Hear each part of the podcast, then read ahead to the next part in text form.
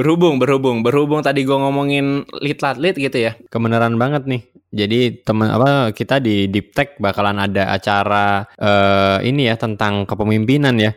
Jadi uh, silakan teman-teman bisa join gitu ya di sesi kita di Lead the Fest dari Senin tanggal 16 Agustus jam 13.00 sampai 15.00. Nah, jadi kita akan ngomongin how to be a great tech leader.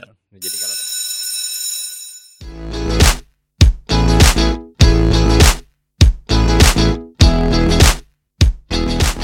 jadi gue pengen cerita dah. Ya, maksudnya gue juga pengen ini sih, pengen pengen uh, apa kita ngobrol-ngobrol nih terkait topik ya kayaknya menarik nih. Jadi tuh hmm. namanya tim, gue juga salah satunya ini kan yang interview orang gitu ya. Nah terus gue ada beberapa kali tuh ketemu ketemu orang yang uh, dia belum punya pengalaman langsung jadi product manager, cuman uh, dia di interview untuk sebagai product manager gitu kan. Nah, background itu macam-macam ada yang dia engineer, ada yang sebelumnya hmm. dia uh, apa di sisi bisnis, ada yang dia konsultan kayak kayak gitu kan. Nah, kayaknya PM tuh PM tuh makin apa paling beragam gitu ya. kayaknya kayak semua orang bisa jadi PM gitu ya Pak ya. Bukan semua orang bisa jadi PM, semua orang bisa daftar jadi PM. iya sih, iya juga sih. Soalnya kan nggak ada ini ya, nggak ada nggak ada jalur khusus gitu loh. Gak ada, gak ada jalur khusus gitu. Uh. Kayak selama selama orang itu punya analytical thinking dan mm, skill bisa desain terkait, bisa, bisa aja desain, gitu desain kan. desain inilah ya desain apa ya desain sistem gitu ya uh, uh, kayak strategi dan segala macam strategi ya benar gue nemu hal yang menarik sih kalau gue malah ngeliat orang-orang yang mau nge-switch karirnya itu itu tuh lebih lebih punya motivasi yang lebih kuat gitu loh dibanding orang yang hmm. mungkin dia hmm. sebelumnya udah pernah punya pengalaman yang terkait gitu. Ya ya nah, ya ya. Gue jadi mikir switching karir kan dilema ya. Maksudnya resikonya kan gede ya. Gak gampang hmm. kan. Cuman dilemanya juga kadang orang merasa mentok nih. Oh gue udah jadi engineer sekarang gue udah jadi back end. Cuman gue nggak suka tapi kok gue kayak mentok. Ah gue mau ganti karir gitu. Tapi gue udah terlanjur lima tahun punya pengalaman nih. Gue udah senior back end nih di di tempat gue yang sekarang. Nah Kalian pernah pernah ngerasain dilema kayak gitu gak sih? Gue pernah, gue pernah. Itu bahkan uh, apa namanya uh, satu hal yang sekarang yang ya? bilang uh, udah lumayan enggak lah ya sekarang ya. Enggak cuman gue sekarang uh, ke teman-teman 25 club gue gitu. Maksudnya teman-teman gue yang baru berumur uh, 25 rata-rata gitu kan. Oh, itu teman muda lu ya? Iya. Jadi kan kita tua nih. ya ya bisa bisa itu biasanya di kayak gitu mereka mulai bingung tuh. Mereka kan mungkin di umur segitu udah lumayan punya pengalaman, terus mulai kelihatan kayak, duh kok gue di sini agak mentok ya. Ada yang gitu lah, maksudnya kayak udah coba kok masih junior junior gitu kan. Nah terus satu hal yang gue bilang sama mereka tuh banyak dari mereka yang emang masuk ke software engineer ya. Ya gimana ram, uh, cuan katanya gitu kan. Ya udah gue ya ini ya yeah. mau iya. gimana lagi. Jadi banyak tuh yang sekarang gitu tuh. Iya iya banyak banget. Cuman hmm. uh, gue bilang ya gimana emang secara cuan ya cuan cuman kalau misalkan lo mau breakthrough ya kan? Lo tuh harus passion. Kalau misalkan lo nggak passion itu bakal sulit banget buat lo breakthrough sih. Atau lo harus dapat atau lo harus super, super motivated buat breakthrough itu sih menurut gua. Breakthrough tuh maksudnya hmm. gimana? Kayak lebih ngulik kah? Atau kayak lo harus berinovasi? Atau gimana maksudnya breakthrough? Itu tricky banget ya karena nggak susah juga gua jawabnya. Kayak ngerasa gua gua sendiri ngerasa kayak gue harus ngapain lagi sih supaya gue bisa breakthrough itu loh. Itu pertanyaan yang gue dan teman-teman gue dulu pertanyakan ya kan? Bahkan ada yang mikir eh, bahkan bukan orang ya gue sendiri juga mikir apakah gue mungkin gak cocok di sini? Apakah gue harus switch karir? Apakah gue mungkin bakatnya di tempat lain? Gitu-gitu. Jadi kan awal-awal masuk karena cuan aja gitu kan karena wah enak nih software engineer gaji gede hmm. dan lain-lain gitu kan. Cuman after a while ya apa ini jalan gue gitu loh. Karena lama-lama kerasa deh kayak kok gue kalah sama orang-orang yang berbakat mungkin gitu ngomongnya Iya iya iya. Cuma kalau kalau gua sih uh, tetap ya uh, yang bikin switching karir kan kesempatan kan, opportunity. Tadi Pau nanya uh, pernah atau enggak gitu ya? Pernah banget gitu. gua dulu kan uh, mesin gitu kan, engineer. Uh, engineer oh, lu bukan orang ya, lu mesin. Engineer ya? mechanical. Oh iya, gua sebelum gua jadi manusia. Terus karena gua jadi mesin yang baik, akhirnya gua ini dirubah jadi manusia. Pinocchio anyway. dong bos. Ceritanya jadi Gebeto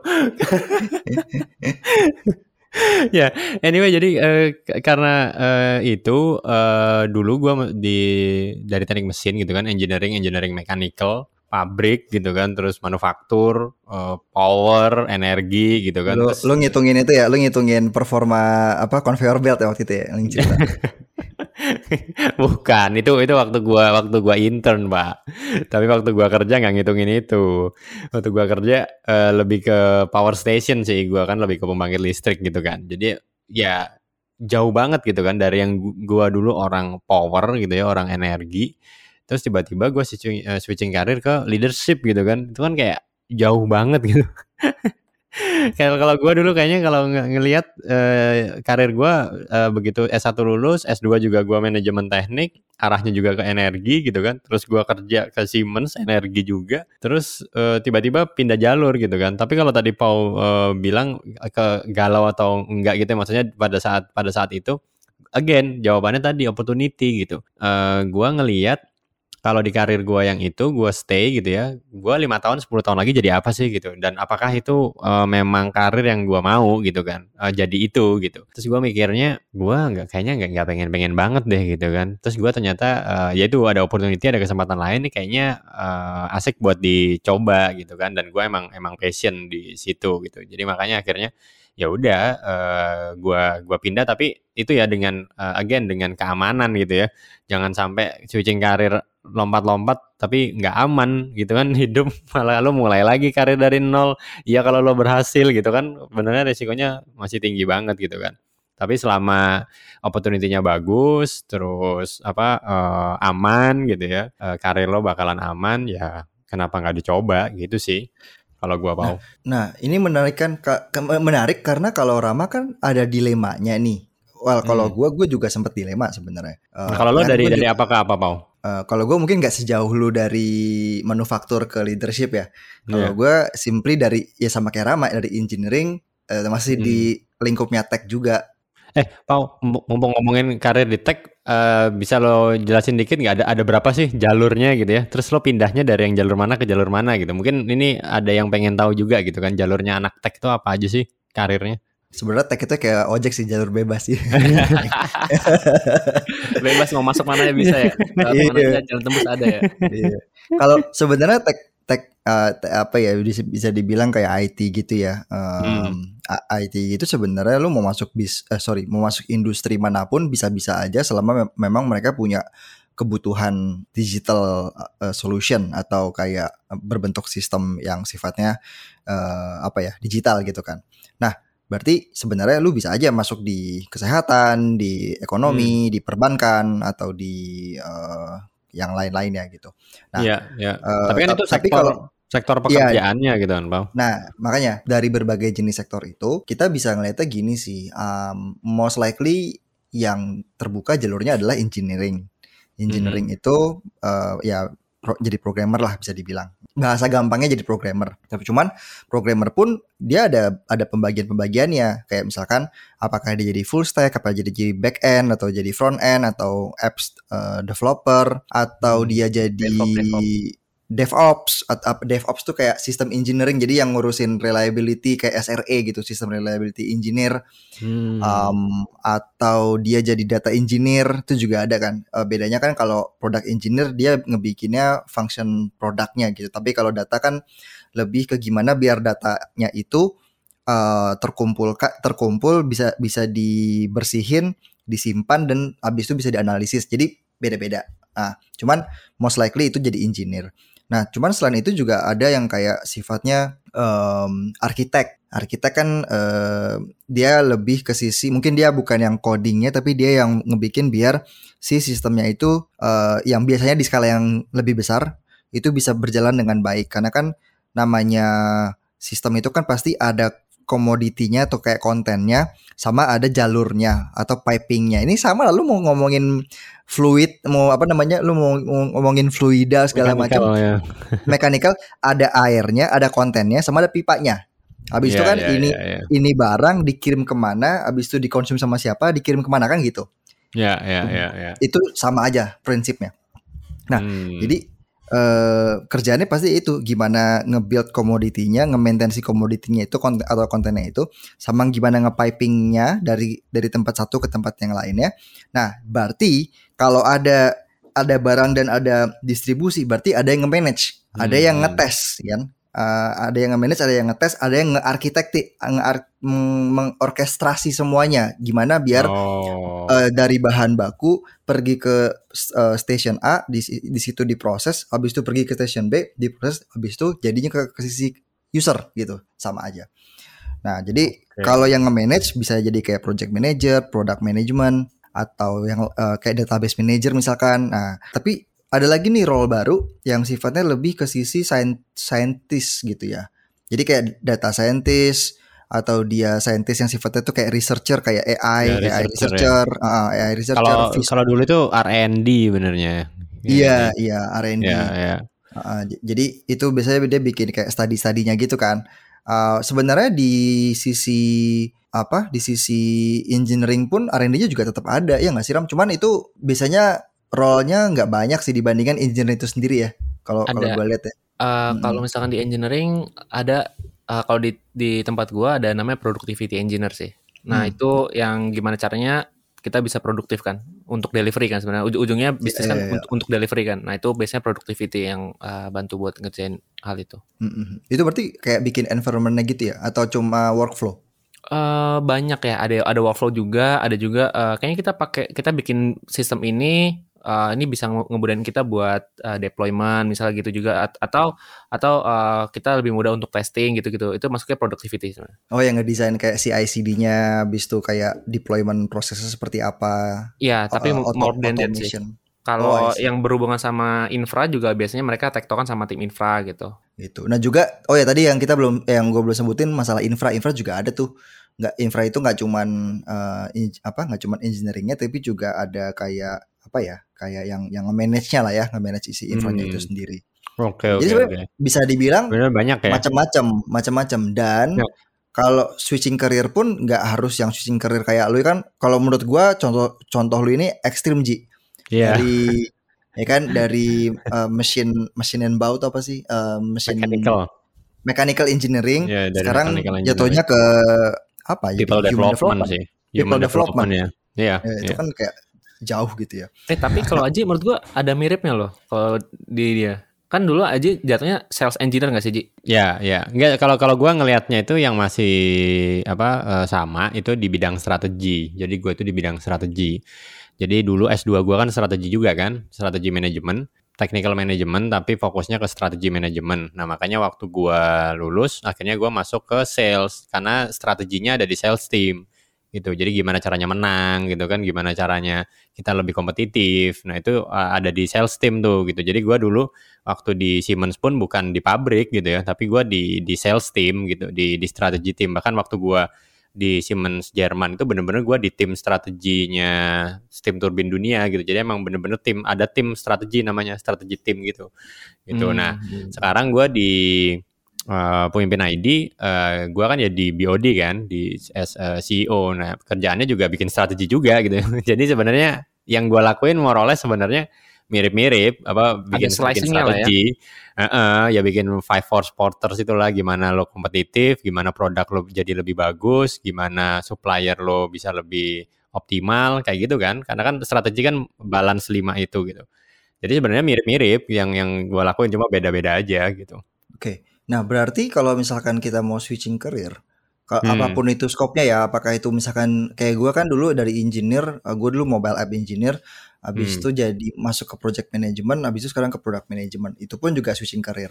Menurut kalian tuh apa ya faktor-faktor apa uh, faktor-faktor apa aja yang uh, membuat apa ya menjadi alasan yang kuat gitu. Oh, karena kan gini, menurut gue untuk melakukan switching career itu kan pasti akan ada dilemanya, ya kan.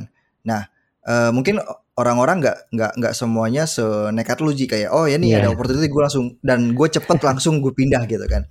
Kayak yeah, Rama kayak gue gue kita mungkin text time ya kan untuk hmm. me melihat-lihatnya gitu kan. Terus kayak tadi kan lu sempat bilang Ji ada masalah keamanan kan karir gim, uh, hmm. kalau lu bisa yakin karir lu aman atau hidup lu aman. Nah, lu bisa elaborate gak aman tuh gimana?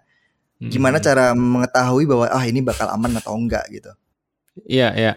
Kalau gue uh, gini ya, apa kalau kalau lo karir itu kan kayak naik ini ya kayak naik uh, jet coaster gitu ya. Kadang naik kadang turun gitu kan. Tapi yang yang bikin lo stay ada di situ karena lo ngerasa uh, lo bakalan tetap ada di rel gitu kan.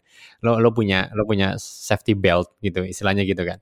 Jadi lo, lo percaya lo mau bakalan di, di swing atas bawah kanan kiri uh, lo yakin kalau lo akan uh, in track nah itu kan yang yang bikin lo mau main jet coaster gitu kan Nah sama nih, jadi kayak kayak di karir pun uh, yang gue rasain gitu ya pada saat gue dulu switching karir, gue ngerti gue ini mungkin nanti akan ada kesulitan gitu ya atau bahkan gue mungkin uh, gagal gitu ya kayak misalnya gagal di karir ini. Tapi yang gue pastikan ya uh, eh, gue akan masih on the track. Nah on the tracknya itu apa? Kalau gue ngelihatnya on the tracknya tadi uh, dari apa yang gue ngerti gitu. Jadi gue kalau gue pribadi gitu ya, gue nggak irisannya ya. Uh, uh, ir irisan dan kayak walaupun beda beda banget gitu ya, tapi masih ada satu benang merah aja yang sama gitu kan.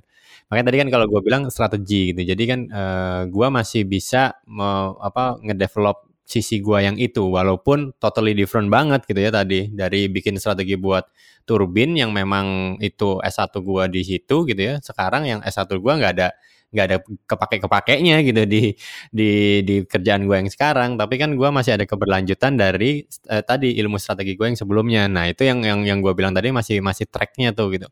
Jadi kayak gue pribadi gitu gue nggak mungkin tuh switching karir langsung jadi programmer gitu. Nah itu yang menurut gue uh, high risk dan uh, tracknya beda banget gitu ya. Jadi kayak kayak lo dari uh, gua nggak gua nggak bisa ngoding sama sekali gitu kan. Terus gua pindah ke IT pindahnya ke yang ngoding lagi gitu ya bukan yang nggak tahu. Mungkin kalau di IT ada yang bagian strategi mungkin bisnis analis atau apa gitu ya. Nah mungkin gua masih masih make sense gitu ya ke IT cuma kalau yang bagian ngoding nah itu berarti kan kayak bener-bener harus berubah dari nol banget jadi kayak karir lo itu nggak dihitung sama sekali gitu kan nah itu yang menurut gue uh, beresiko dan uh, tadi nggak nggak on track kalau keamanan itu gue ngelihatnya gini, uh, kalau gue uh, pindah gitu ya, ini kira-kira opportunity-nya sebesar apa? Jadi kayak gue kemungkinan bisa jadi apa? Ini again ya kemungkinan gitu ya, bakalan jadi apa gitu. Tapi paling enggak, seandainya gue gagal, itu gue nggak langsung tiba-tiba kehilangan pekerjaan dalam satu malam gitu. Jadi misalnya oh ini gue di pekerjaan ini yang nge-backup, yang membiayai itu investornya siapa? Oh investornya aman kok gitu, dia uh, uangnya dia cukup banyak gitu ya. Jadi kalau ada apa-apa ya gue masih bisa di backup misalnya gitu. Nah kalau gitu kan aman kan, paling enggak ya lo buat cari kerja lah dua atau tiga bulan misalnya gitu. Kalau misalnya ada apa-apa gitu kan. Tapi kalau yang kayak wah ini investornya nggak jelas gitu ya, habis itu ini masih kecil, bisa kemungkinan gagalnya tinggi, nah mungkin mikir-mikir gitu. Kalau lo masih mahasiswa sih coba-coba aja gitu kan, maksudnya lo tanggung jawab ke diri lo. Tapi kalau lo udah punya keluarga kan tanggung jawab sama keluarga gitu. Itu sih Pau yang gua maksud tadi aman gitu ya. Gua ngelihatnya dari dari situ sih. Kalau lu Ram gimana Ram? Kan lu sempat juga kan uh, mau apa considering untuk switching career gitu. Dan sekarang kan akhirnya tetap di karir lo yang sekarang di engineering betul, gitu. Lo bisa boleh boleh cerita nggak tentang itu nah, dan gue cerita dikit ya. Uh, ya. Jadi uh, eh, gue sempat pingin switching karir ya kan, dan gue konsultasi sama Pau. Jadi buat teman-teman yang mau konsultasi sama Pau ketika switching karir, ini, ini bisa langsung aja ke Pau. Ya. Kita bentar lagi mau bikin OKR consultant guys, jadi buat buat membiayai podcast kita. jadi langsung aja hubungi di OKR di Instagram kita. Tapi eh, anyway gini, hmm, mungkin lanjutin tadi pertanyaan Pak mungkin lebih tepatnya uh, kapan sih kita switching karir? Mungkin uh, mungkin uh, itu dulu pertanyaan yang ada di pikiran gue gitu ya. Uh, pertama kalau si Aji kan tadi ngomong uh, apa ya ada ada investor yang kelihatan oke okay dan lain-lain ya. Mungkin uh, dari yang gue ngobrol sama Pau juga kapan kita switching karir ini ketika ada orang yang trust ke kita ataupun ada orang yang mau invest ke kita. Nah, tapi definisi invest ini uh, bukan cuma dari segi uang ya, bukan cuma apa namanya? Ya, bukan bukan masalah finansial. ya. Betul. Karena ketika kita mau switching karir di tengah karir yang kita maksudnya uh, di mid level ataupun kita udah senior, kita mau switching karir itu kan cukup berat sebenarnya. Dan kita harus ada orang yang trust sama kita ataupun mau invest ke kita. Kalau dulu case-nya, jadi pas sama Pau itu gue nanya kan, Pau, kalau misalkan gue mau jadi PM, misalkan terus gue nanya, Pak, kalau misalkan tempat lu gue daftar PM gimana gitu. Nah, itu agak sulit. Kenapa? Karena belum ada orang yang trust ke, trust ke gue. Belum, belum belum ada kenalan gue atau networking gue yang ngelihat skill gue di misalkan gue waktu itu pengen switching ke arah product manager gitu ya. Nah paling gampang itu ketika mau switching karir adalah di trust sama company kita sendiri. Nah, jadi uh, di company kita, uh, maksudnya di, di, di company kita sekarang biasanya kita tuh boleh switching karir. Nanti kalau misalkan nggak bagus, itu di revert balik gitu loh. Biasanya dikasih opportunity kayak gitu, tanpa berkurangnya salary. Biasanya kayak gitu. Hmm, jadi nah, maksudnya resikonya lebih kecil gitu ya. Resikonya Dan, lebih kecil betul. Uh, resikonya lebih kecil uh, karena lu nggak harus pindah kantor, kayak lu harus nggak harus melewati proses resign dan lu hiring dan segala macam. Tapi di, di sisi lain si orang-orang misalnya leadnya atau lead lu yang ada di uh, organisasi lu sekarang itu udah tahu track record lu sehingga dia pun juga udah bisa membayangkan oh kalau misalkan gue kasih Rama challenge jadi seorang product manager kayaknya prosnya apa, konsnya apa gitu ya maksud maksud lu gitu ya Ramai? Ya, ya betul betul. Jadi mereka udah bisa memperhitungkan invest ke people ya. Kalau Aji kan uh, beruntungnya ada orang di luar company dia yang mau invest ke Aji gitu kan ya. Maksudnya invest ke Aji yeah, untuk yeah. switching career kan. Ya, yeah. benar, benar. Nah, cuman ya, yang ya. paling gampang ya dari company lu sendiri sih, menurut gue ya. Iya, iya, iya. Ya, ya, tapi kalaupun tadi switching career-nya, kalau gue kan kebetulan karena switching career-nya gue uh, founding something new gitu ya. Jadi ya founding uh, social startup gitu kan. Tapi kalau yang switching karirnya misalnya ke perusahaan gitu ya, tapi yang bener-bener beda, ya itu sih sama tetap gitu. Ini uh, perusahaannya cukup aman atau enggak gitu. Jadi karena kalau misalnya uh, lo aja udah karir lo uh, udah switching gitu ya, habis itu uh, perusahaannya atau tempat lo nge-switch itu nggak uh, nggak aman juga gitu. Berarti kan lo ada dua ya tantangannya. Jadi kan resikonya dua nih dari karir lo sama dari perusahaannya itu gitu kan. Tapi kalau misalnya karir lo yang cuma nge-swing tapi perusahaannya masih aman ya at least kan kalau misalnya gagal gagalnya itu di karirnya gitu loh. Tapi lo masih dapat penghasilan maksud gua gitu. Hmm. Tapi kalau gagal dua-duanya kan lebih lebih bahaya gitu maksud gua gitu sih. I see, I see. Nah kalau kayak gitu menurut eh sorry kalau gue gue belum gue ada satu pertanyaan lagi ram. Kenapa akhirnya lu nggak jadi switching career?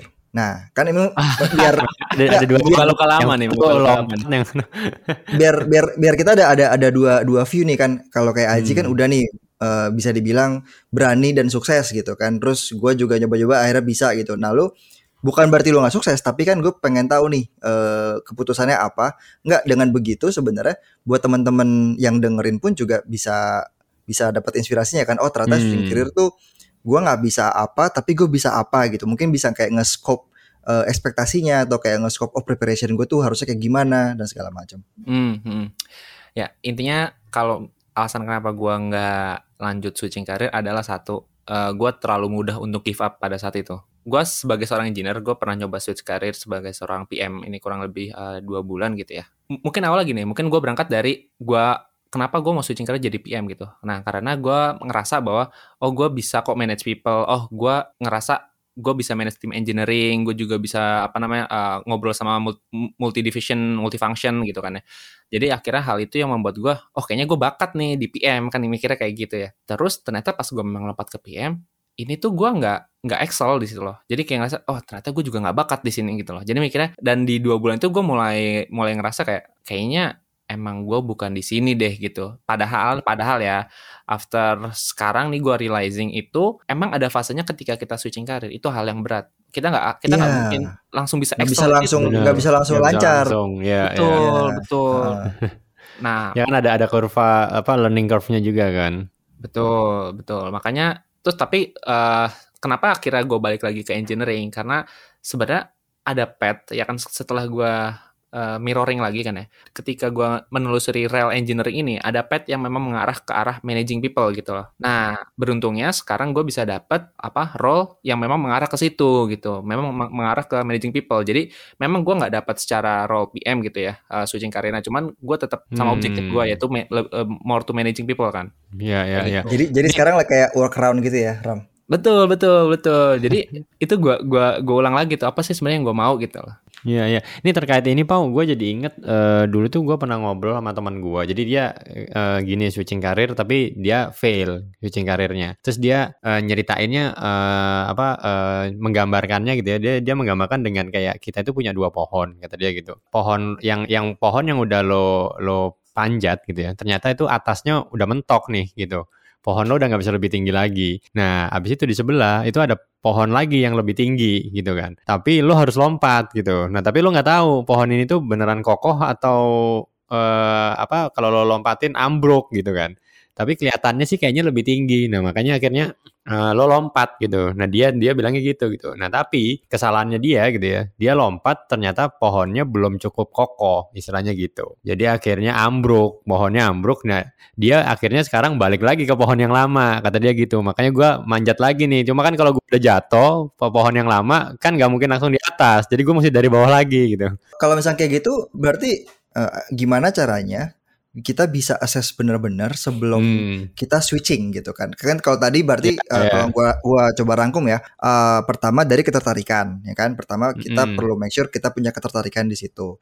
Yang ya. kedua yeah. adalah adanya opportunity gitu kan. Itu kan berarti gayung bersambut lah ya kasarnya. Nah, masalahnya gimana biar kita yakin bahwa dengan kita punya ketertarikan itu dan kita, ada kita punya opportunity dua ini jadi modal yang cukup untuk kita manjat pohon yang baru atau ternyata ada faktor lain? Mungkin gue nambahin faktor lain growing kali ya. Jadi ini ini sebenarnya sama mirip sama yang waktu itu kita uh, switchingnya tapi bukan benar-benar pindah karir gitu ya, tapi pindah kerja lah ya gitu. Jadi paling enggak deh seandainya lo gagal-gagalnya gitu, lo mas lo bisa belajar sesuatu enggak gitu sih. Dan uh, kalau lo udah itu enggak nggak bisa belajar, gagal pula gitu kan jadi lebih lebih lebih ribet ya. Cuma kalau gua sih kayaknya kayaknya itu ya nggak tahu Rama lo tau lo mungkin Pau lo lo apa? Kita perlu set kayak ini gak sih? Kayak worst case scenario nya gitu. Misalnya yeah, oh kayak yeah, yeah, ya yeah, ini Ram yeah, kayak kayak oh, Rama yeah, tadi. Oh setelah dua bulan gua nggak Excel oke okay, gua bakal balik lagi. Mungkin belum saatnya. Yeah, yeah, mungkin yeah, yeah. bukan ber yeah, bukan yeah, berarti gue nyerah bener. tapi bukan saatnya. Oke okay, I lose I lose this battle. Oke okay, kalau gitu gue cari workaroundnya. Gitu ya ya ya ya. Ya ya benar benar benar benar. Karena teman gue tadi juga ceritanya gitu. Jadi uh, ketika dia lompat bisnis dia yang lama nggak benar-benar di dihilangin gitu. Jadi akhirnya sekarang waktu dia balik masih ada lah gitu ya walaupun tadi pohonnya nggak setinggi sebelumnya gitu. Nah mungkin itu sih kalau kalau di case nya gue ya, gue gue inget dulu waktu gue mau lompat, uh, eh, gue ngobrol sama istri gue kan, istri gue kan lebih lebih stay karena dia di perusahaan gede juga. Jadi kita udah mikir nih, ini gue ada apa-apa, lo jangan ke mana-mana dulu ya gitu. Jadi kalau gue ada apa-apa, ada apa ada jaring penyelamatnya, uh, uh, jaring jaring penyelamatnya gue itu ya karirnya istri gue gitu. Seenggaknya biar masih ada bir brand gratis di rumah ya Ji itu dia makanya. Paling enggak masih bisa dapat itu gua gitu. Jadi uh, ya tadi gara-gara po ngomong itu harus diinget apa harus disiapin jaring pengaman sih. Apa nih? Ya, ya, worst ya. case gitu ya. Lo lo ada apa-apa apa pengamannya gitu. Dan pengaman bisa macam-macam lah ya. Bisa kerjaan hmm. sebelumnya bisa tabungan bisa uh, bisnis. bisa bisnis apa pun lah ya. Tergantung ya. gimana kalian define aman tadi ya Ya, Karena kan ya, aman ya. bisa bisa bisa beragam kan uh, point of view-nya. Benar, benar, benar. Nah, tapi satu hal yang yang gue pelajarin juga ya, kalau misalkan kita di pingin switching karir ya, ini lo harus banget terus tanya feedback sama atasan lo gitu ketika lo uh, ketika lo switching pas karir. pindah ya, pas mulai pas mulai pas mulai, ganti role ya. Betul, betul. Okay. Itu lo harus hmm. banget uh, apa ya, cari tahu feedback dari lead lo lah gitu. Jadi uh, apa ya? Karena role dari seorang lead ini entah ini lead engineering atau lead apa pun ya kan itu dibutuhin banget ketika ketika lo switch karir maka dari itu tadi dia juga yang waktu itu uh, leadnya juga yang nunjukin bahwa ini loh Ram ada ada ada karir path juga yang uh, memang ke arah managing ya kan tapi bukan produk gitu loh ya kan? Tapi lebih ke engineering uh, more toward people-nya gitu. Nah jadi yeah, yeah, uh, yeah. role seorang lead engineer juga berpengaruh banget sih. Berhubung berhubung berhubung tadi gue ngomongin lead lead gitu ya. Kebenaran banget nih. Jadi teman apa kita di Deep Tech bakalan ada acara uh, ini ya tentang kepemimpinan ya. Jadi uh, silakan teman-teman bisa join gitu ya di sesi kita di Lead the Fest dari Senin tanggal 16 Agustus jam 13.00 sampai 15.00. Nah, jadi kita akan ngomongin how to be a great tech leader. Jadi kalau teman-teman yang pengen tahu gimana cara memimpin di tech company gitu ya, nanti kita join di tanggal 16. Kira-kira gitu ya Ram ya. Iya, iya. Balik lagi kita ke switching karir uh, ads-nya udah habis ya. Cuma oh iya, ads-nya udah habis. Ads udah habis, ads udah habis. Nanti uh, tim pemimpin ID kalau misalkan mau nambah ads lagi silakan kabarin ya. Ini atau, atau, teman-teman yang mau yang mau internal order internal order. teman-teman kalau mau itu adlibs kayak modalnya kayak gitu tadi ya.